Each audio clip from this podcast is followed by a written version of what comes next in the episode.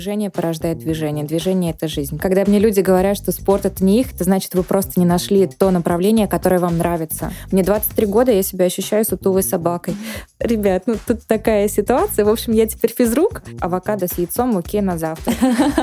Давай, порви там всех. У меня персональное занятие было сразу с э, девушкой-солисткой Quest Pistols. Уставший тренер — это плохой тренер.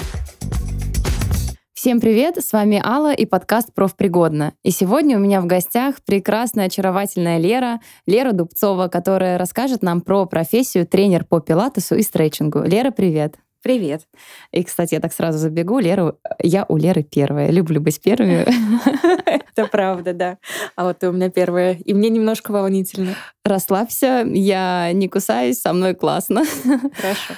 Лер, давай сначала поговорим вообще про то, что такое пилатес, что такое стретчинг, чем они друг от друга отличаются или дополняют вообще, что это за виды спорта, если это можно так назвать. Ну, это абсолютно очевидные виды любительского спорта. Вот. Что касается пилатеса и стретчинга, то это те направления, которые точно не стоит путать. А, но они прекрасно друг друга дополняют. Если говорить про пилатес, то это то направление, которое отвечает за укрепление и подкачку. Изначально пилатес а, был придуман сто лет назад Джозефом Пилатесом для того, чтобы реабилитировать а, людей после травм, которые они получили там, в ходе каких-либо манипуляций, скажем так, и действий. Вот, по сути, это лечебная физкультура, благодаря которой можно восстановить свои мышцы, наладить паттерны движения, улучшить мобильность суставов, вот. И так были придуманы реформеры. Вот если ты видела вот эти большие да, да, да. штуки, да, оборудование пилатеса, это как раз-таки то оборудование, которое помогает а, мышцам двигаться, помогает суставам а, работать в нужной амплитуде, если это необходимо, где-то дотягивать, подтягивать и так далее. Изначально это был, а, было направление для реабилитации. Но прошло некоторое время, и затем пилатес приобрел уже такой общий характер. Были немного пересмотрены упражнения таким образом, чтобы они подходили и для людей, которые в целом хотят просто укрепить свою мускулатуру, выглядеть более подтянутыми, подвижными. Вот, таким образом а, мы сейчас имеем тот пилатес, который у нас есть. Пилатес делится на а, два типа. Пилатес реформер, когда ты занимаешься на большом оборудовании. И также второй тип — это пилатес малое оборудование, пилатес мат. Ну, в целом это три типа, но я их так э, подразделяю на два, потому что то же самое малое оборудование, там, мечи, роллеры и так далее, это все можно использовать и на мате, там, в обычной студии. Это как раз-таки то, на чем я специализируюсь. А пилатес — это направление, которое помогает укрепить. По сути, это физическая нагрузка. Это функциональная тренировка на улучшение твоей мускулатуры, на улучшение твоей фигуры, на ее укрепление. Что касается растяжки, то здесь э, все обстоит немножко иначе. Это направление, которое помогает как раз-таки расслабить помогает вытянуть после а, каких-либо физических нагрузок. И это может быть в том числе и пилатес. То есть на пилатесе мы подкачиваем, улучшаем мобильность, улучшаем подвижность, становимся крепче, красивее, стройнее. На растяжке мы восстанавливаем мышцы таким образом, чтобы в дальнейшем мы могли далее работать со своим телом, не боясь, что у нас будет где-то гипертонус, не боясь, что у нас где-то защемит, а, заломит и так далее. Вот. В тандеме эти два направления работают просто чудесно классно. Ну и правильно понимаю, что вообще, если ты занимаешься спортом, то растяжка, неважно, каким спортом ты занимаешься, то растяжка это просто must-have. Верно, верно. Но здесь очень важно понимать еще, какая растяжка. Вот есть э, растяжка, я ее называю агрессивной, когда ты приходишь и на тебя садятся, резко тянут. И это та растяжка, которую я вижу очень часто в фитнес-центрах, а, которые не специализируются, да, это не студии стретчинга, это просто фитнес-центр, тренажерный зал, в котором там дальше тренеры предлагают потянуться. И есть растяжка, которая направлена на здоровье. То есть э, там нет цели там, сесть на шпагат встать на мостик. Конечно, если ты этого достигаешь, это круто, это классный бонус. Но основная цель стретчинга в целом — это улучшение здоровья, мобильности суставов, улучшение эластичности мышц, где-то изменение форм мышц, потому что когда ты вытягиваешь, например, ноги, они визуально становятся длиннее, они становятся тоньше, красивее.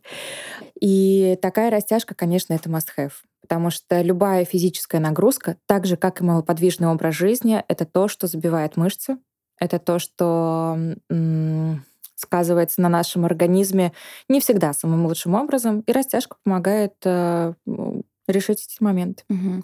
А, скажи, пожалуйста, вот э, человек, если мы говорим про малоподвижный образ жизни, ну, предположим, что большой процент э, людей там работают в офисе, если даже не в офисе, то за компьютером, сидячий образ жизни и все такое. Вот э, какой объем тренировок, такой минимальный прям пласт, что ниже нельзя, ну, не хотелось бы, должен быть у человека? Это сколько часов в неделю и в какой пропорции? Сколько там, не знаю, силовых, сколько кардио, сколько растяжки? Вот Стандартно я, конечно, всегда рекомендую начинать э, с двух-трех раз в неделю. Как правило, когда а, человек находит своего тренера, когда человек находит э, то направление, которое ему нравится, ту нагрузку, которая ему подходит, он увеличивает нагрузку, он увеличивает частоту занятий. Ну, то есть изначально это всегда а, два раза в неделю, вот, а дальше уже человек по состоянию сам понимает. Но по моему опыту хочу сказать, что потом дальше переходит и чаще. Три раза в неделю, четыре раза в неделю подключается утренняя гимнастика, которая ну, в итоге э, с человеком э, всю жизнь, каждый день, там с утра 10 минут обязательно. Ты без этого уже не представляешь свой образ жизни. Вот. Начинать нужно с малого, а дальше уже.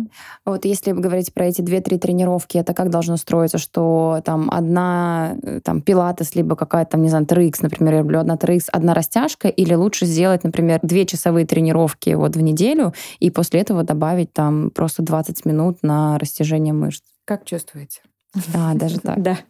Здесь как чувствуете, как вам комфортно. Вообще, в целом, если вы добавите даже просто одну растяжку, это уже будет классно потому что это движение. В любом случае, движение порождает движение. Движение — это жизнь. Пока мы двигаемся, мы живем, мы чувствуем себя здоровыми, сильными, классными, подтянутыми.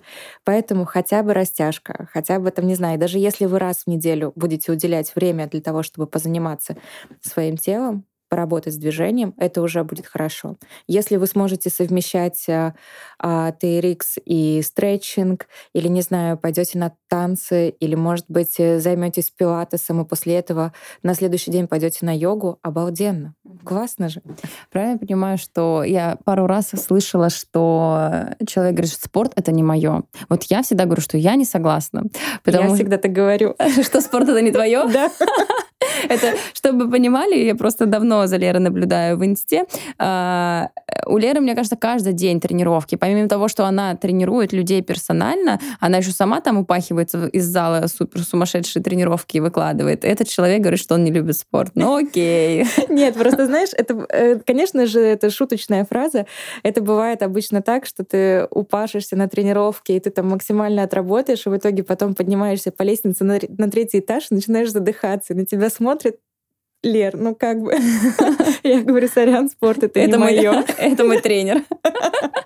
Вот. Ну, такие моменты тоже бывают, они бывают у всех. Бывают моменты, когда ты просто жутко устал, и какие-то любые действия, они даются тебе не очень просто. Угу. Вот, поэтому да, иногда спорт это не мое. Такие дни бывают очень редко. Да, но я просто э, всегда говорю про то, что, скорее всего, человек просто не нашел свой спорт. Если тебе не заходит там тот же самый TRX или бег тебе не нравится, ну не мучай себя, пойди действительно на танцы, там, на плавание, куда угодно. Просто найди то, что тебя именно будет заряжать. Это правда, это правда, да. И это как раз-таки то, о чем я говорю тоже всегда. Когда мне люди говорят, что спорт — это не не их, это значит, вы просто не нашли то направление, которое вам нравится. А вы не нашли того тренера, который бы вас устроил. У меня нет э, спортивного детского прошлого. Мое детство вообще со спортом никак не связано, так же, как не связана моя юность со спортом. Начала заниматься а, своим телом 19-20 лет, когда уже была на последних курсах университета. Вот, и то я, конечно же, не могла представить, что когда-либо я стану тренером, потому что а, все планировали, в том числе и я, естественно, что я буду офисным работником, карьеристом, который пойдет и будет, собственно, работать над тем, чтобы его окладная часть росла из года в год. Вот, ну, что-то пошло не так, конечно же. А на самом самом деле так. Нет, естественно.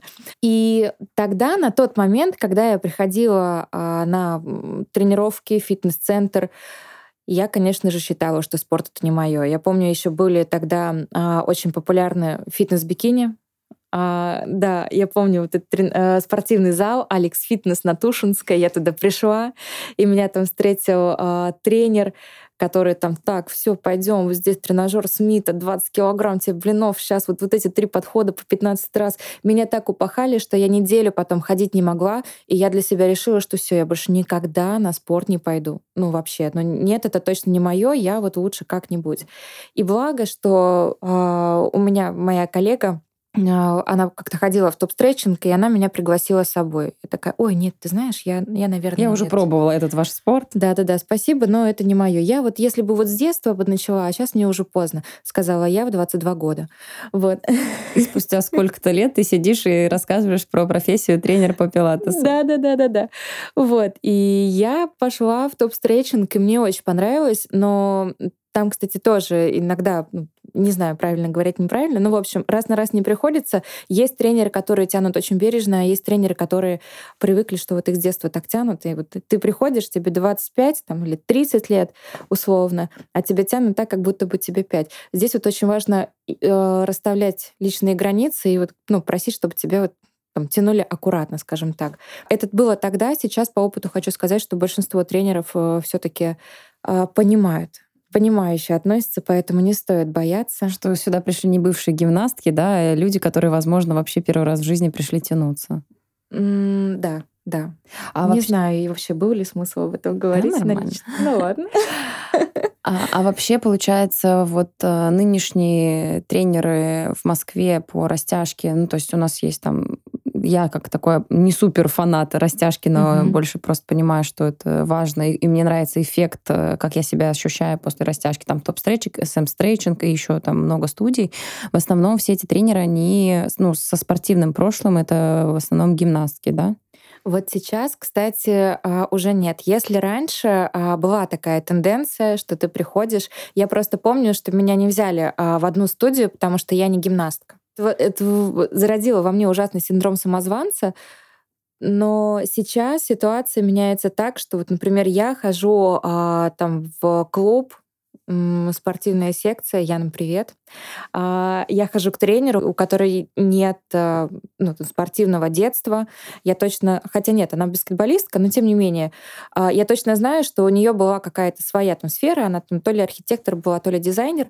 Вот. И потом она отучилась и стала тренером, и офигенным тренером. И мне безумно нравится, что сейчас а, индустрия фитнеса уходит от э, не знаю, правильно ли это говорить, уходит от э, фитнес-бикини, от вот этих вот перекачанных тел у мужчин, она уходит к более к здоровому, здоровому умному фитнесу. Угу. Да, вот есть даже такое вот направление умный фитнес, когда у тебя в одной руке мяч, в второй руке у тебя гантель, а ты стоишь на кубике и в этот момент еще приседаешь и машешь ногой, и у тебя просто голова взрывается. Но это как раз-таки помогает создать в тебе новые нейронные связи, учит чувствовать свое тело, учит работать со своим телом, и это действительно помогает в твоей жизни, в твоей деятельности. Ты понимаешь, как, например, элементарно даже правильно приседать. Если ты раньше сутулился, то сейчас для того, чтобы что-то поднять с пола, ты это делаешь совершенно иным образом. И вот сейчас огромное количество тренеров, которые а, сменили свою профессию уже во взрослом возрасте, они как раз-таки пропагандируют именно такой подход. Я вообще обожаю Москву за то, что у нас а, сейчас у нас фитнес больше идет про здоровье. Круто. Да. И а, есть такая тенденция, есть такой тренд, и это очень здорово. Давай тогда поговорим про твой путь, э, как ты без э, спортивного детства пришла в тренерство. Вот ты с подругой пришла в студию Топ Стрейчинг. Как дальше развивался твой карьерный путь в тренерстве? А, да, но на самом деле, э, не буду лукавить, я еще в университете пошла тогда на танцы, и а, Тогда я пыталась сама растягиваться, потому что мне поставили ультиматум. Мне сказали, так, у нас в феврале будет студенческая весна, это фестиваль фестиваль песен и плясок э, среди университетов. Вот. И мне сказали, у нас будет студенческая весна, мы тебя возьмем, если ты сядешь на шпагат. Я такая, вау. Сколько у тебя будет... сантиметров было? Я не знаю, но по моим ощущениям был Гранд Каньон до пола. Вот. И это где-то был октябрь. Ну и, собственно, я начала тянуться. Я пыталась растянуться самостоятельно, а, и с помощью девчонок, которые вместе со мной занимались на танцах, Это было очень экстремально, вот, потому что все привыкли. Вот я помню, у меня а, по, э, по ритмике в школе была учительница Роза Мартыновна, очень жесткая такая. вот. И вот по завету Розы Мартыновны меня как раз там и тянули. А, я себе тогда надорвала связку и получила несколько травм, которые потом сказались на моей деятельности, на моей растяжке в целом. Но я хочу сказать, что вот так, когда была студенческая весна, если сесть на четвертый ряд справа, то я сижу на шпагате. То есть для кого-то ты все-таки сидела на шпагате? Для кого-то я сидела на шпагате. Вот, это был успех. Меня, конечно же, взяли в номер. Вот, поэтому для вот этих людей я сидела на правом продольном. Так вот, и потом, когда я пришла в топ-стретчинг, у меня уже был, ну, там, определенный бэкграунд, но тем не менее у меня были, а, была надорвана связка по внутренней поверхности бедра, а, травмирована приводящая мышца, вот, и мне было безумно больно тянуться, учиться. Но мне понравилось. Мне очень понравилось, что, во-первых, мне попался очень классный э, тренер сразу же в топ-стретчинг, э, который я потом уже в дальнейшем ходила э, долгое время. И, наверное, она меня и вдохновила как раз-таки пойти, потому что мне хотелось идти за тренером. Мне нравилось туда приходить. И э, был очень бережный, правильный подход, было очень грамотно. И я для себя поняла, что, наверное, я хочу дальше развиваться, потому что, во-первых, я улучшила подвижность э, тазобедренных суставов, я перестала ощущать э, напряжение в приводящей мышце, у меня получилось э, сесть на шпагаты, вот, и это породило во мне также желание развиваться в этой деятельности, для себя понимать, как работает мое тело как я его могу улучшить? Вот я сижу в офисе, я сижу там по 10 часов, по 12 часов. Там, про 8-часовой график вообще можно забыть. Я все время сижу за компьютером, у меня болит шея, у меня болит спина. Мне 23 года, я себя ощущаю сутулой собакой.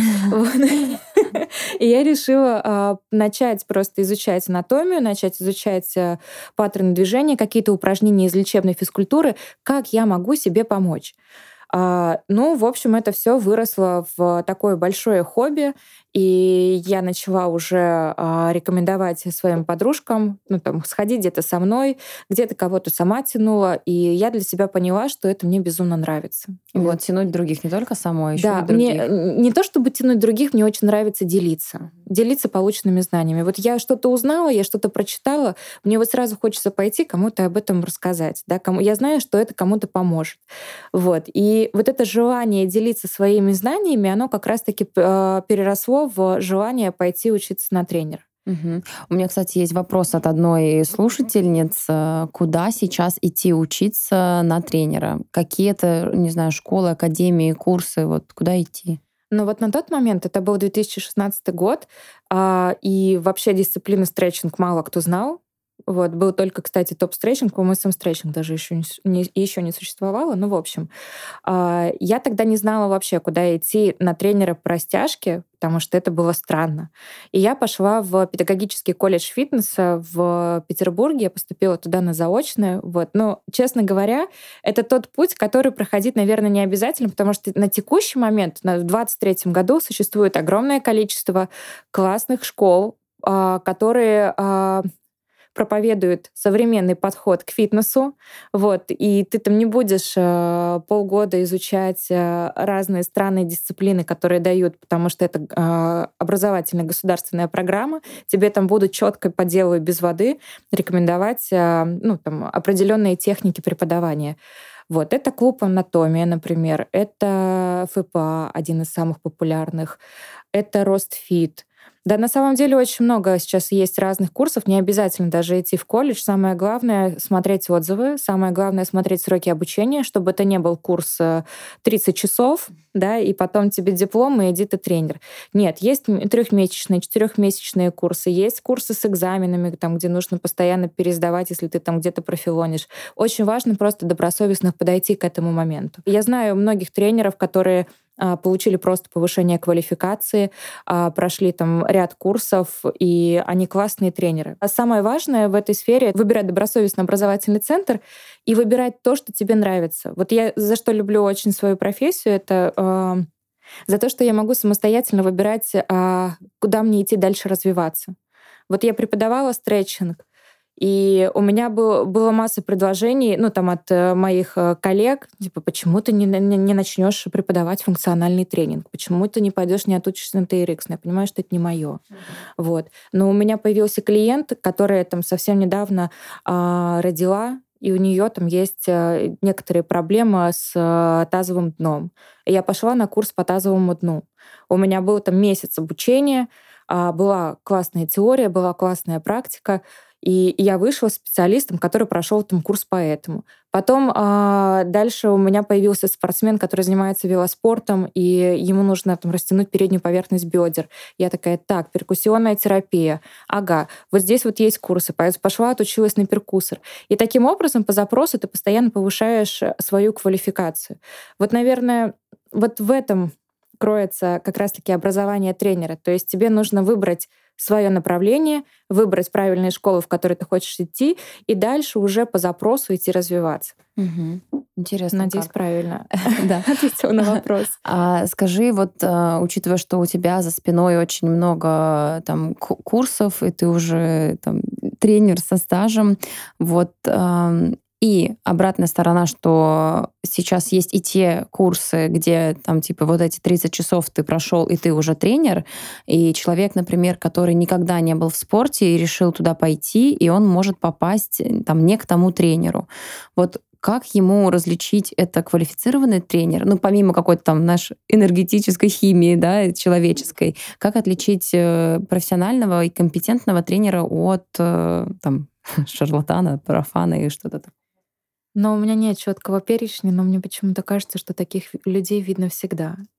Ну, возможно, ты так говоришь уже как типа профик, и ты придешь к такому тренеру и подумаешь, ну, блин, что ты за фигню мне говоришь, я же знаю, что это не так. Но мне кажется, что у людей, которые совсем вот вне спорта, им так будут говорить, что вот надо так делать, и он будет так делать, потому что мне же ну тренер ну, да, так говорит. Да, да. Тогда давай так разверну вопрос. А, хороший, крутой тренер, что он должен знать?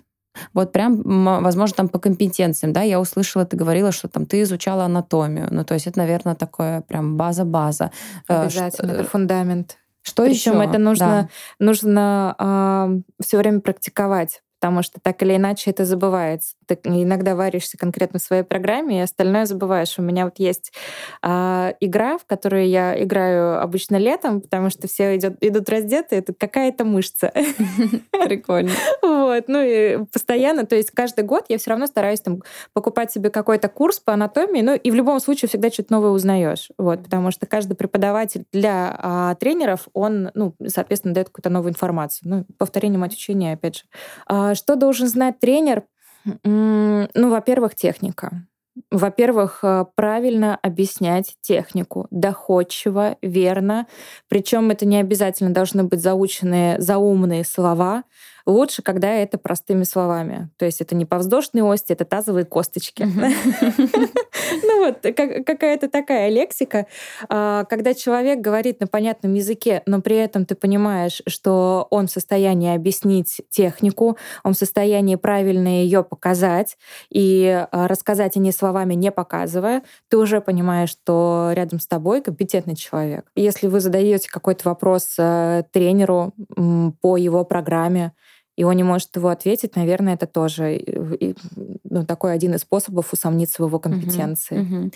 А вот я знаю еще, что ты э, училась на нутрициолога, mm-hmm. и правильно понимаю, что, ну, если мы говорим про спорт как э, стремление стать именно здоровым человеком, а не какие-то там тумбочки занимать на соревнованиях, то та часть, которая касается питания, это тоже такой must-have и составляющая вот это, такого вот именно образа здорового человека, который здоровый образ жизни ведет. Ну, ну да, это верно. И, кстати, а, очень классно поставила вопрос, потому что действительно многие разделяют. Ну, то есть они занимаются спортом, но не уделяют внимания питанию. Это очень-очень грустно. вот. Потому что когда ко мне, например, приходят на пилатес а, и с целью там похудеть, Да, мы сможем с вами улучшить метаболизм, да, а, чтобы пищеварение работало гораздо быстрее, потому что спорт и движение, они в целом улучшают метаболизм. Мы сможем с вами снять отечность, мы сможем с вами укрепить тело. Но вы не похудеете, если вы ничего не поменяете в питании, потому что любой набор и сброс веса — это то, что делается на кухне. Вот. И здесь очень важно, наверное, не столько перестать есть, хотя это тоже важно, ну, точнее, соблюдать количество, сколько наладить это здоровый режим, здоровый рацион в плане еды, здоровое отношение к еде. Угу. С этим у нас проблема. У большинства, согласна. Как вообще строилось, сейчас кратенько чуть-чуть про нутрициологию, как строилось это образование, сколько оно длилось, и сложно ли тебе было? Это ты рассматриваешь для себя как, э, не знаю, параллельную ветвь своего развития, или это скорее это дополнение к тому, вот, что ты тренер, и ты можешь вот таким там бонусом еще и как э, по части питания тоже профессионально э, настроить систему питания своим клиентам? Изначально я думала, что это будет дополнение, но нет. Спорт все-таки твое, Лер. Надо уж признать. Нет, я думала, что это будет просто идти в дополнение к спорту, но это действительно э, отдельная ветвь. Вот. И это прям безоговорочно. Э, есть разные курсы э, для тренеров, которые хотят наладить питание у своих подопечных, и такие курсы могут длиться один день. Вот, в целом я и сама тебе могу там такой ликбез провести, угу. но э, я не знаю, я из тех вот э, отличников, которые не считают, что это достаточно серьезно, и что это правильно. Привет, синдром самозванца. Да, да, да, да, да. Вот мне кажется, кстати, из-за синдрома самозванца, из-за вот и отличницы, в том числе, я как раз-таки пошла в колледж, потому что мне а, тогда говорили, когда я хотела сменить вектор э, своего развития там в сторону тренерства, как, будучи сотрудником офиса, мне говорили, что ты можешь просто пройти курсы. Я такая, нет, мне нужен госдиплом. Вот. Это, конечно, кстати, я сейчас отойду от темы. Mm-hmm. Это, конечно, очень забавная история, потому что а, на тот момент, в 2016 году, профессия фитнес-тренер в государственном реестре еще не существовала. А, был учитель физической культуры. Ого. И когда я сообщила своим родным, что, ребят, ну тут такая ситуация, в общем, я теперь физрук, вот, а дочь как бы там с красным дипломом условно. Вот, ну, они, конечно, немного смутились, но я потом уже объяснила, что ну, понятно, что в школу я вряд ли, конечно, пойду, хотя я ничего не имею против, конечно же, физкультурники — это классная профессия, вот, но, а, в общем, да, у меня диплом физрука. Вот. Мне было это безумно важно. И то же самое касается нутрициологии. Я не пошла на курсы, я пошла сразу в академию. Есть э, э, Академия нутрициологии НСА. Честно, я не помню, как она расшифровывается. Я ее всегда называю НСА. Они базируются в Казани, но они по-моему, самые известные в России и вообще на просторах СНГ. У них постоянно э, потоки обучения, э, они постоянно запускают новые, и я вот пошла тогда, помню, 22-й поток, э, обучение длится один год. И это был самый сложный год в моей жизни потому что они начали прям с азов, настолько с азов, что мы изучали таблицу Менделеева и органическую химию. Угу. А, так я познакомилась э, с удивительным количеством разных э, специалистов, преподавателей университетов, там Дадали, который а, рассказывает про органическую химию, про нейтроны, протоны, про атомы, про все эти молекулярные соединения. Мы это все изучали, и э, я первые три месяца задавалась вопросом, зачем мне это? Мне просто нужно сказать своему подопечному, что есть на завтрак. Вот, ну, в конечном счете, я, конечно же, поняла, потому что в дальнейшем это очень помогло э, понимать совместимость продуктов, усвояемость микроэлементов. Я умею читать анализы. Э, я умею э, понимать, как правильно а, выстроить рацион питания при особенностях организма, да, когда там есть гастрит, когда есть язва, когда там проблемы с желчетоком и так далее. Вот, ну, в общем, какие-то такие истории. Понятно, что я не углубляюсь в лечение, а, это превентивная нутрициология, то есть я не диетолог, я не работаю с людьми, у которых есть там диагнозы, такие как ожирение. Я работаю со здоровыми людьми, помогаю им улучшить качество своей жизни, качество кожи и так далее. Вот, но обучение, тем не менее, оно длилось год, и это было прям обучение серьезное на нутрициологию нутрициолога. Вот, я получила корочку э, нутрициолога от Академии НЦА. И когда закончился этот год, я посмотрела на эту корочку и поняла, что ну, в одно ухо влетело, в другое вылетело. То есть обучение было большое, информация огромный пласт, и я не понимаю, И опять синдром самозванца. И так я оплатила второй год обучения и пошла на второй год mm-hmm. туда же. Это была практически та же самая программа с небольшими дополнениями. И вот на второй год я уже все поняла. Я вышла с двумя корочками одинаковыми, но для меня важен не столько диплом, сколько знания, полученные э, в ходе обучения. И внутренняя уверенность, что теперь ты... Теперь я могу. Теперь я могу сказать, что да, авокадо с яйцом окей на завтрак. Так, давай вернемся обратно в спорт. Да. Значит, ты, когда ты пошла и куда ты пошла учиться, и помнишь ли ты свою первую работу, какой она была? Я пошла в педагогический колледж фитнеса, была менеджером по работе с клиентами, специалистом в области лицензирования и сертификации, вот, и втихаря поступила на заочку э, в педагогический колледж фитнеса. Ездила в Петербург якобы к друзьям, но на самом деле я ездила туда сдавать экзамены э, и учиться. Почему втихаря? Потому что я такой человек, который всегда говорит все по факту для того, чтобы меня не отговаривали. Это, наверное, не очень хорошая черта, потому что все-таки нужно доверять своим родным и близким. Но если я в чем-то уверена, я знаю, что а, могут возникнуть моменты, когда меня от чего-то могут отговорить, я лучше сначала сделаю, а потом уже, ребята, я физрук. Ну, в общем, оно так и получилось. Вот. И я тогда, два с половиной года длилось обучение. А, я прошла, ну, чисто для себя. Там где-то, может быть, на полставки я буду работать тренером. Вот. И так изначально оно и вышло, потому что моя официальная работа — это офис, на который я зарабатывала там 90% своих денег, и 10 тысяч — это как раз-таки а, те деньги, которые я зарабатывала на тренерстве. А ты уже была в Москве? Да, да. Я, э, я обучение проходила в Москве, но я в целом в Москве уже сколько, 10 лет живу. Угу. Вот поэтому, поэтому да, все, все было здесь. Первая моя работа а, была у тренера, с которым я была до этого знакома, и я как раз-таки к ней ходила на занятия. Вот, и она открыла свою студию и пригласила меня а, в ней поработать. Ей нужны были люди, которые были готовы работать а, за небольшое количество денег, которые были довольно идейные, которым нужен был опыт. Ну, собственно, вот мы Это прям... Была ты. Мы прям нашли сошлись, да, потому что мне не важно, хоть бесплатно, но мне нужен был опыт, мне нужны были люди, нужна была группа, вот я очень хотела это наработать. Вот. И, собственно, я у нее так и э, работала, сколько, полгода. Я помню, первая моя ставка была 300 рублей в час а, за групповое занятие. Каждый день приходило там, а, ну, там на, на каждое групповое приходило условно 10-12 человек.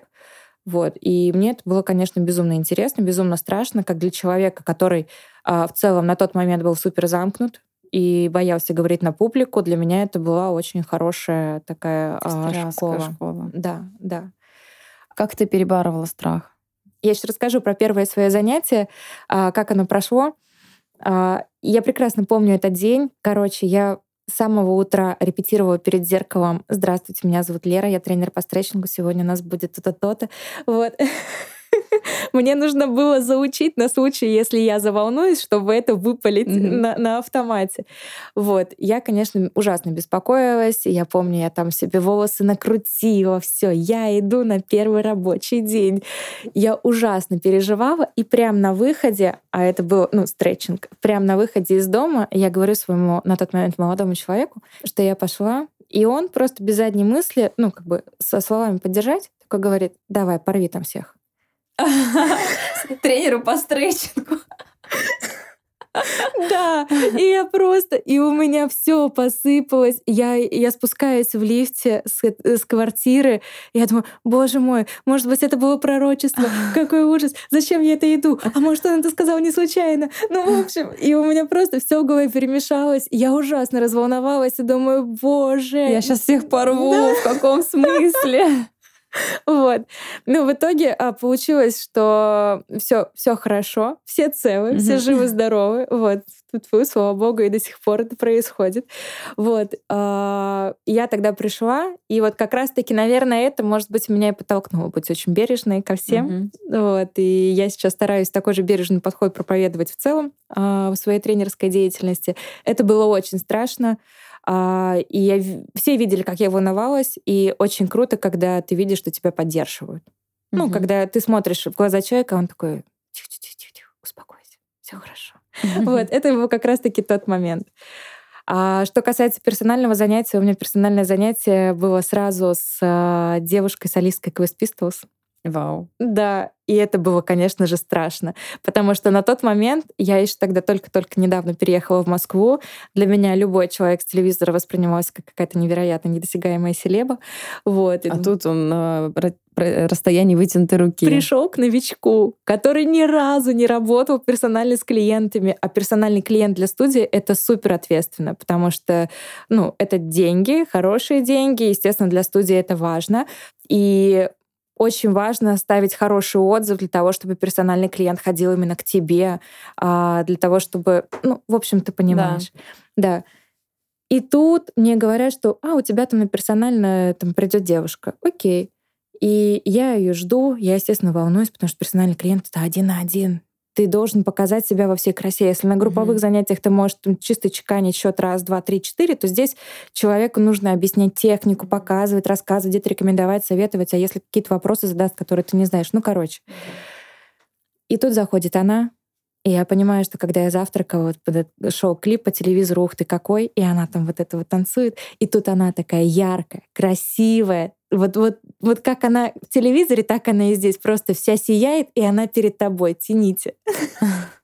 Вот. И я с ней здоров... ну, я с ней здороваюсь, она такая, здравствуйте, я Маша. Такая приятная, просто невероятная. И я понимаю, что она танцовщица с детства, что у нее потрясающая растяжка в целом, что она прекрасно понимает, она как рыба в воде в моей дисциплине. И тут я перед ней. Но это было ужасно с моей стороны.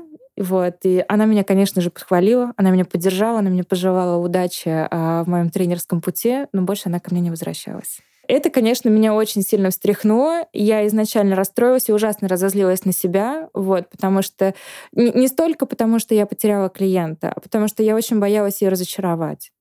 Вот. И мне кажется, у меня это получилось сделать. И я пришла домой поняла, что с этим нужно делать. Тогда я пошла на ораторское искусство. А, перебарывать э, свою неуверенность в себе, неуверенность в говорении. Я купила еще несколько курсов э, для прохождения. Вот. И на тот момент у меня была собака. Я начала выходить... Э, во-первых, я вступила во все собачьи чаты. Начала общаться? Да, и начала общаться, начала выходить, общаться по поводу собак. Ну, то есть раньше, когда я гуляла с собакой, я, вот гуляют все собаки, и я где-то там в углу. Вот. А тут я поняла, что мне нужно выходить и вытаскивать себя насильно. Вот будь угу. экстра, экстравертом, интроверт. Тренер, когда он устраивается в студию, какой опыт обычно просит? А, ну вот, например, та студия, а, в которую я изначально устроилась, это была студия, которая а, была нужна, ну, скажем так, дешевая рабочая сила. Угу. А вот потом, например, если сейчас брать топ-стрейчинг, там э, Soul Unit ты потом там работала. Да, да. Но всегда спрашивают, где, где работала, но важно, наверное, даже не сколько опыт, хотя это, конечно же, тоже важно, а сколько пробная тренировка. Угу. То есть всегда тренеру, э, тренера просят э, сделать тестовую тренировку. То есть это собеседование такое. Да, да, нужно себя показать.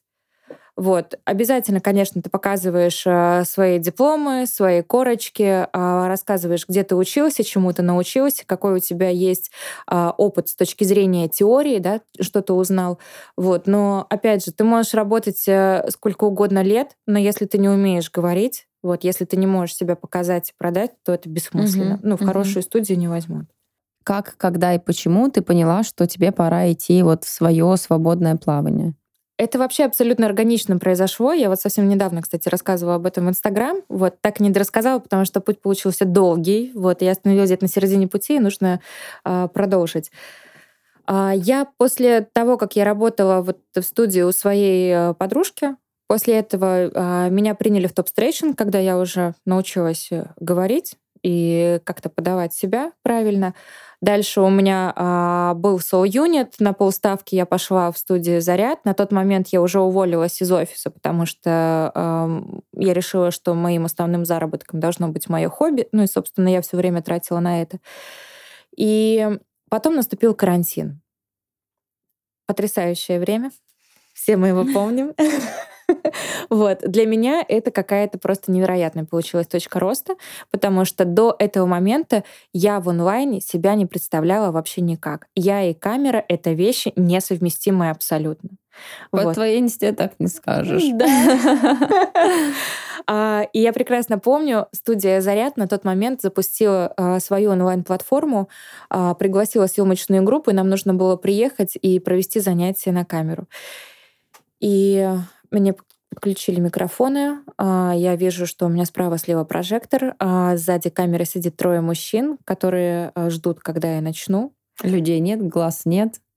Людей, Людей нет, да. глаз нет, да. И, и я встала перед камерой, и они такие, готово? Готово. Мотор. И они нажимают э, кнопку, я вижу этот красную, э, красный сигнал на камере, и я просто убегаю из кадра и начинаю плакать.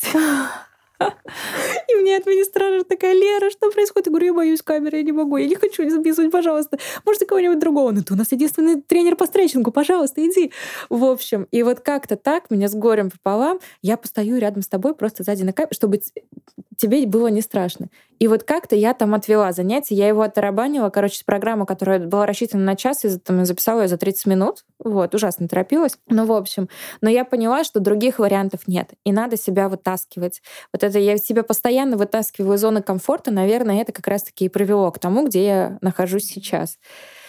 И карантин очень сильно помог, потому что вариантов не было. Еще первая волна карантина, и все реально боялись друг с другом общаться и видеться. Ну, то есть ты действительно никому не поедешь и никому нигде, нигде занятия не проведешь. Я тогда помню, в Крылатском я вышла бегать, за мной побежала полиция. И я тогда себя начала вытаскивать. И я, как сейчас помню, мы жили с молодым человеком в квартире 25 квадратов. Он сидел в туалете и ждал, когда я вот это, вот это любовь. Да, это правда, нужно отдать ему должное. Ну и, в общем, как-то так, опыт, опыт, опыт. У меня было две студии, в которых я работала. Это студия «Заряд» и Soul Unit. И обе эти студии вели свою онлайн-платформу, у них были прямые эфиры. И я сначала три прямых эфира или четыре делаю для а, студии Soul Unit, затем три-четыре для студии «Заряд». А после этого еще из-за того, что онлайн и все закрыто, была огромная волна коллабораций. Все разные компании желали сотрудничать с кем-то, чтобы делать какие-то совместные эфиры, чтобы о них слышали и знали. Поэтому у меня так появились контракты с L'Occitane, у меня появились контракты с Davines, с Life, с Byte, еще с кем-то. Ну, в общем, обо мне начали узнавать и, действи- и начал появляться опыт. И тогда я поняла, что, э, наверное, нужно придумывать еще и что-то свое. И я помню, что еще был какой-то проект. Вот э, у нас в бегом комьюнити была э, девушка Саша, и она знала тебя с твоей вот подобной коллаборации, по-моему, с Мироновой, да, ты какой-то да, проект да, вела, да, вот, и она знала тебя оттуда.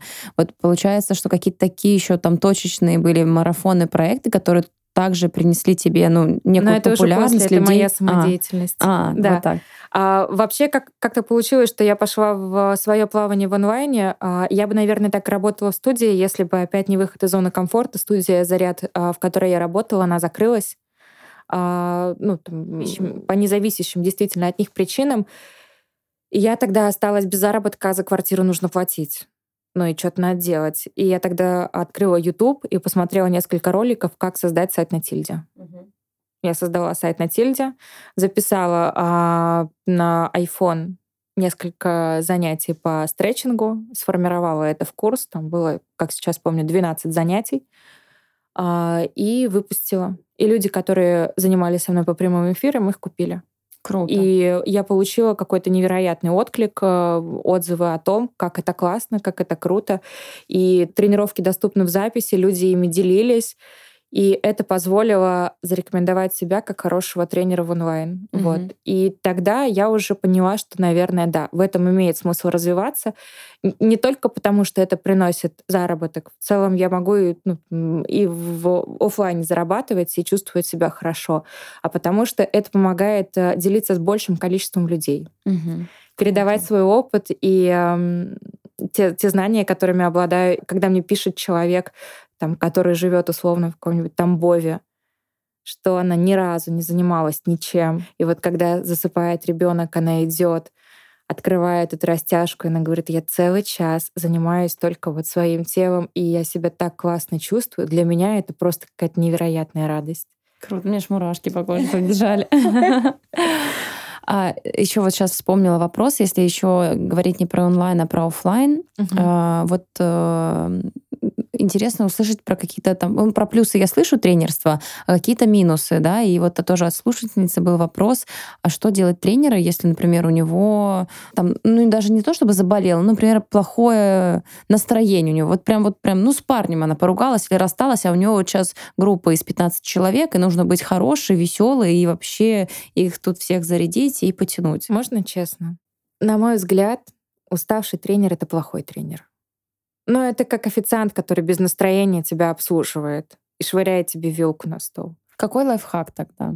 Ну, наверняка были ситуации, когда вот ты разбита, а вот у тебя... Не, ну, конечно, были ситуации безысходности, когда ты работаешь в студии, и тебя некому заменить ты идешь, ну, в моем случае это всегда я включаю, ну, на тот момент. Сейчас я могу себе позволить э, не работать. Если я понимаю, что я так сейчас вот выгораю, еще чуть-чуть и все, я устаю, я пишу вот прям честно, такая ситуация, давай мы, может быть, лучше перенесем, и я прошу о переносе. Я делаю себе выходные, потому что уставший тренер — это плохой тренер. Никому не хочется идти к человеку, который устал. Наоборот, тренер должен э, давать энергию, а не забирать ее и не нуждаться в ней. А на тот момент у меня были а, свои ключи, скажем так. Во-первых, это тотемные песни, я их называю именно так.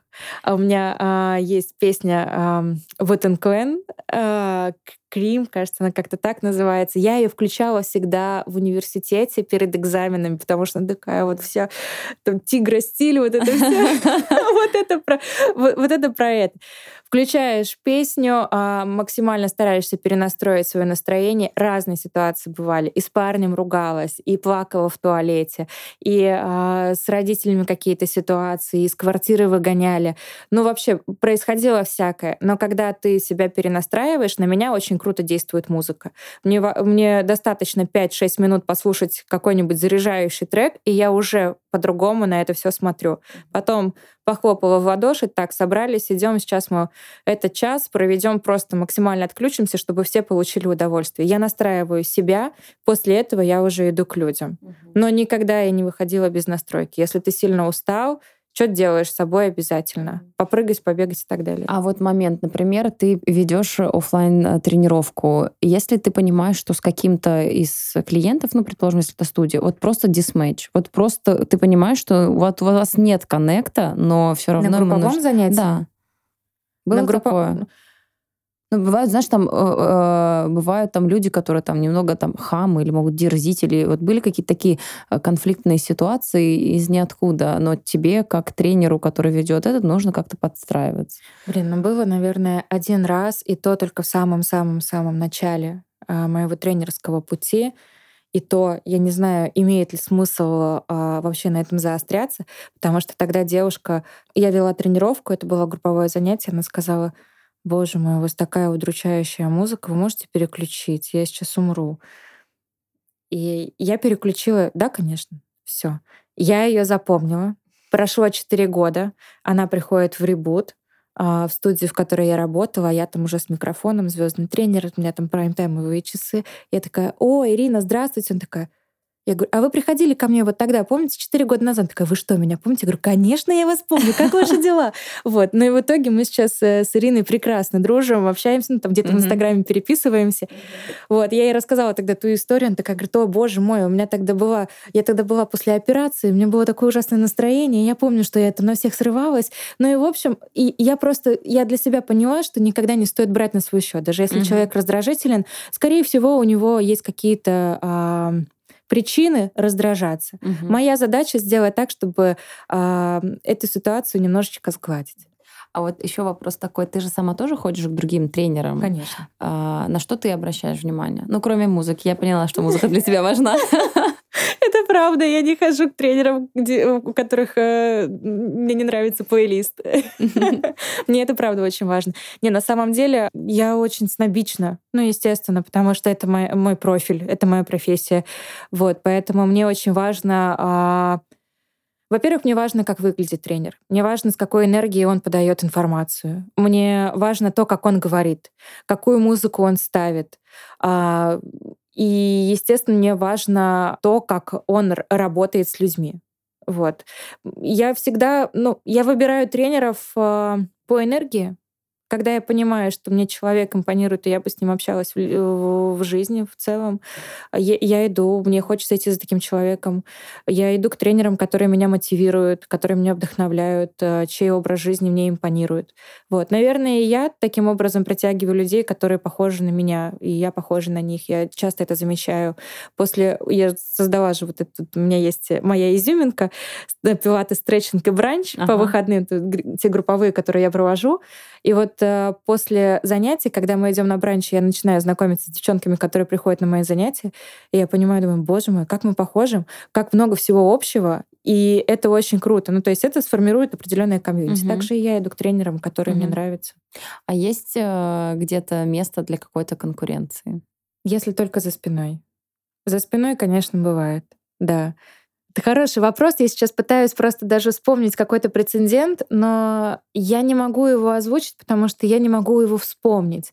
Но вот в моем случае, если говорить про конкуренцию, а, скорее это был момент а, того, что я очень вдохновлялась. Ну, то есть э, вот мне нравится там преподаватель, да, из-за которого я сама пошла на тренерство. Я думаю, блин, как круто с ней э, работать в одной студии. В конечном счете так и получилось. Это была Соня Александрова, я ходила к ней в топ-стретчинг. Мне она безумно нравилась, и, наверное, это тот человек, который меня сподвиг заниматься тренерством.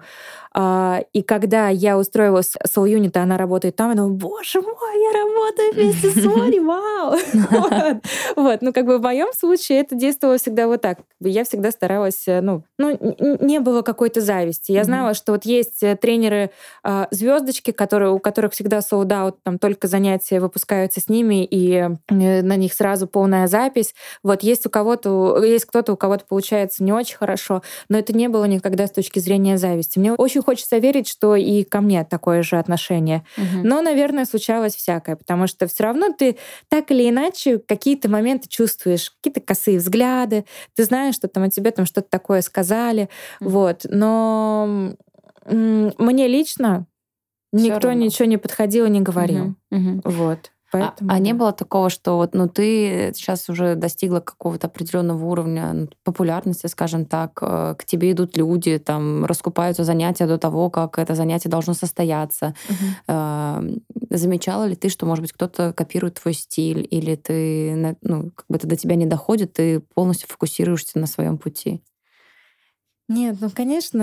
Э, сплетни долетали? Да нет, не то чтобы долетали сплетни. Я просто не знаю, насколько тактично это говорить. Ну, конечно же, я вижу. Ну, то есть я арендовываю какую-то студию, а девчата тоже эту студию арендовывают. Я провожу занятия стретчинг бранч. А вижу, что там ну, мои mm-hmm. девчонки, коллеги тоже начинают проводить занятия стретчинг бранч. Тебя я... это как-то задевает? Или в целом mm-hmm. как бы, круто, что тобой вдохновляются и Навер... Наверное, скорее второе. Мне кажется, что я не, не самый плохой пример вот, поэтому если э, я могу кого-то вдохновить на такие шаги, то почему нет? Э, я точно знаю, что после того, как я пошла в студию нутрициологии НСА, э, девчонки, мои коллеги тоже пошли туда, несколько человек, и я обмениваюсь с ними опытом. Некоторым даже отправляю там своих клиентов. Например, у меня есть э, моя очень хорошая приятельница, которая... Я знаю, что вот в сфере набора веса она точно круче меня справляется, потому что я вообще ни разу не про набор, я всегда про сброс. Вот. И как бы своего клиента я отправила к ней. Я знаю, что есть некоторые тренеры, которые так же, как и я, начали а, проводить там тренировки в, в Лужниках. Да, я знаю, что а, есть тренеры, которые начали пытаться там возить свои кемпы, у кого-то получилось, у кого-то не получилось. Это здорово, что это есть, потому что тем самым мы помогаем развивать индустрию фитнеса а, и становиться лучше. И чтобы как можно больше людей были вовлечены вот в Конечно, этот здоровый да. образ жизни. Нет, меня это ни, ни в коем случае не задевает. Я, наоборот, всегда поддерживаю. И иногда я покупаю курсы у своих коллег. Вот я сейчас запустила два марафона, и после меня девушка-тренер, она написала, блин, Лера, так круто, я вот участвовала в твоем марафоне, я вот решила тоже запустить. Я говорю, класс, я тоже в нем буду участвовать. И это здорово. Угу, круто. Круто, что мы можем вдохновлять друг друга. Согласна. Лера, у меня еще есть в подкасте подкасте «Финансовый блог». А, и мне интересно... Сколько ты зарабатываешь? Все, все его ждут всегда, да. Ну, грубо говоря, для человека, который, например, сейчас вдохновится этим выпуском, и в целом он, например, всегда любил тянуться, девушка, там, и захочет тоже пойти, uh-huh. ну, тоже важно понимать, сколько здесь можно зарабатывать. Вот я услышала, что на старте, там, да, когда ты набиралась опыта, там, 10 тысяч или там 300 рублей в час, вообще э, средний заработок вот по Москве тренера по пилатесу или по стрейчингу, он какой? И какой может быть потолок или, возможно, его нет? Очень сильно зависит от студии. А, окраина Москвы, где-нибудь у МКАДа, условно студия, и студия в центре Москвы — это абсолютно разные зарплаты. Если говорить про центр Москвы, честно, я, ну, я уже сколько, я уже год, даже, наверное, полтора не работаю а, в студии, но смею догадываться, что, скорее всего, это 700-800 рублей в час за групповые занятия. Вот. А, где-то больше, где-то тысяча в час. Э, где-то есть студии, а, где 1100 платят за групповые занятия. Но групповые занятия — это очень изматывающие, то есть ты их сможешь взять там 3-4 штуки. Все остальное — это твои персональные клиенты. Наверное, если тренер а, работает в студии, то сейчас средний заработок по Москве, ну, это порядка там 50 тысяч, может быть, 50-60. Вот. Ну, если это, наверное, хорошая студия и такой примерно средний поток персональных клиентов. Вот. Но опять же, все зависит от студии. То есть можешь 15 тысяч зарабатывать э, при жесткой нагрузке, можешь 50-60. Вот. А если ты имеешь э, своих персональных клиентов, я в какой-то момент, вот как раз-таки после карантина, когда у меня была такая, скажем так, буферная зона, и я еще не нашла студию, в которой я хочу работать, потому что после заряда я вообще думала, что я больше никуда не пойду, пока не случился ребут. Я начала преподавать персонально и ездить по гостям ну, я это так называю, то есть я приезжаю домой, преподаю, и дальше еду на другой адрес и там преподаю. Вот. Если есть э, свои клиенты, которые есть на дому, или там, если вы снимаете, арендовываете студию, то ваш заработок может вырасти там до 100, до 150 тысяч рублей. Все зависит еще от ценника насколько вы себя цените. Потому что я точно знаю, что есть тренеры, которые, у которых обалденная квалификация, но они себя, блин, не ценят. Они берут очень мало. Ну и, соответственно, наоборот. Вот. Все зависит. Здесь очень все От самооценки от твоей зависит. Да, да, да, да, да, да, да. Вот. Но в целом, наверное, при хорошем потоке клиентов, э, при персональных занятиях, там 100-150 тысяч в месяц можно зарабатывать. Расскажи тогда вот про свой вот этот большой шаг, который скоро, в который ты вошла и чем ты сейчас занимаешься большую часть своего времени, я так понимаю, это разработка твоей платформы. Угу. Расскажи подробнее про это. А, да, кстати, вот по поводу заработка я говорила сейчас только про офлайн. Uh-huh. Ну, онлайн мы не берем, правильно? Ну, да. можете вот к этим цифрам, которые Лера вам сказала, там прикинуть сколько-то тысяч за онлайн. Ну, сколько-то тысяч, да, примерно так и есть. А, да нет, на самом деле по цифрам э, я могу озвучить цифры онлайн, если это интересно. Ну, скажи, да, пусть э, пусть все все знают. Ну, я, могу сказать только на своем примере. Я точно знаю, что есть э, крутые блогеры, фитнес-блогеры, которые там получают там, по миллиону, по два за курсы, это обалденно. Вот, есть те, кто получает поменьше, но у меня получается так, что в среднем, ну, где-то 150-160 тысяч в месяц э, прилетает с онлайна. Вот. Ну, это... Это с твоих каких-то записанных заранее курсов? Да, да. да? Это курс, э, курс э, по стретчингу. Причем, ну, опять же, нужно понимать, что ты записал один курс, и не, и не нужно э, тешить себя надеждами, что он тебе будет каждый месяц приносить одну и ту же сумму. То есть первые два месяца он, наверное, будет качать. В дальнейшем потом уже э, спрос пойдет на спад. Именно поэтому, если ты хочешь развиваться в онлайн, тебе нужно постоянно что-то генерить. Вот. И в моем случае, например, это марафоны. Но опять же, у меня не знаю, я всегда на идее. Вот как вот я начала работать, э, и я это воспринимала как хобби, которое, о, вау, за это еще и платит. Вот, наверное, так сейчас это до сих пор и происходит. То есть э, марафон я создала, э, потому что мне хотелось поделиться. Мне хотелось познакомиться с девчонками, а, которые там со мной занимались э, там на курсе по стретчингу. Мне хотелось привлечь новых людей. Мне очень нравится женская комьюнити. Я вообще считаю, что каждой женщине нужна женщина. Вот. Классно звучит. Вот. И это все всегда на идее. И в феврале, когда я запустила свой первый марафон, я заработала, ну там сколько он длится, три недели, И то две недели, получается, занятий, третья неделя для того, чтобы можно было доработать. Я заработала там 160 тысяч рублей. Я такая, вау. И девчонки, которые со мной а, были на этом марафоне, все писали, давай, давай второе, давай еще, я хочу вот этот поток, -т. Вот, и я думаю, ну почему бы нет? Я запустила, и тогда еще было больше людей, и получилось 100, 180 тысяч. Итого у меня там вышло, плюс еще мой заработок с персональных онлайн-занятий, который мне приносит порядка 150 тысяч рублей, и в итоге там февраль, условно, середина марта, за месяц у меня там 550 есть. Круто. Вот. И каждый раз, когда ты запускаешь какие-то свои новые онлайн-продукты, вот, если ты э, хороший тренер, если ты умеешь себя подавать, правильно продавать, если у тебя есть классная большая аудитория, то понятно, что это может приносить хороший. Угу. Но при этом надо помнить, что это не просто Лера такая сидела, а, оп, и ей пришла, пришла денежка на карту. Она записывала кучу видео. Это а, огромный труд, если да, честно. и вкладывала много сил. Это огромный труд. А, Лера, вот у нас мы подходим практически к концу. Можно два слова про да. твою платформу? Что там ждать на ней? У меня была такая большая идея создать э, онлайн-платформу по пилатесу. У меня еще нет пилатеса в онлайн, а, вообще продуктов по пилатесу я решила, что нужно это сделать так, чтобы это постоянно обновлялось. Во-первых, я сама обожаю тренироваться, и мне очень нравится записывать курсы. Вот, и я думала, как бы сделать так, чтобы это был не какой-то марафон, это был не отдельный записанный онлайн-курс, который можно было бы постоянно а, выпускать, а чтобы это были обновляющиеся тренировки. И я придумала такую систему, систему онлайн-абонемента. По сути, это онлайн-студия. Каждый месяц будет выходить условно там 10-15 э, занятий по пилатесу, которые будут доступны. И затем каждый месяц они будут обновляться. Человек может зарегистрироваться на платформе, привязать свою карту, вот, и э, будет автоматически списываться ежемесячная оплата, ну, подписка угу. на онлайн-студию, и, соответственно, он будет получать доступ ко всем тренировкам. Круто. Вот. И я сейчас над этим работаю. Я просто не думала, что это займет так много времени, но вот с декабря, нет, с января месяца, январь, февраль, март, апрель, четыре месяца уже. И я все верстаю. Я вот пока мне не понравится, я это не выпущу. Угу. Ну, собственно, пока что э, работаю. Но я думаю, что еще неделька, и можно будет уже презентовать. Я думаю, что когда выйдет этот выпуск, уже платформа будет работать.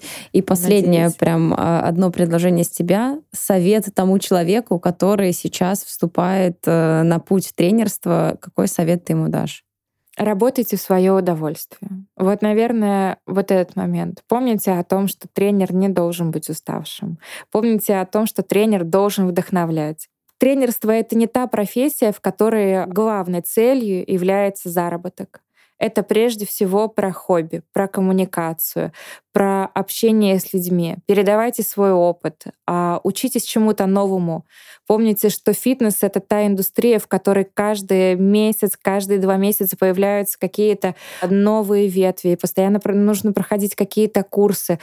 Не бойтесь учиться, постоянно повышайте свою квалификацию, это точно принесет свои плоды. Круто. Спасибо, Лер, тебе огромное, что пришла, что поделилась и своим э, треком, не знаю, путь, своим, своей дорогой развития. Вот, и Спасибо, так что много... пригласила. Да, я была очень рада тебя видеть, слышать. Аналогично. Спасибо. С вами был подкаст «Профпригодно». Пока-пока. thank you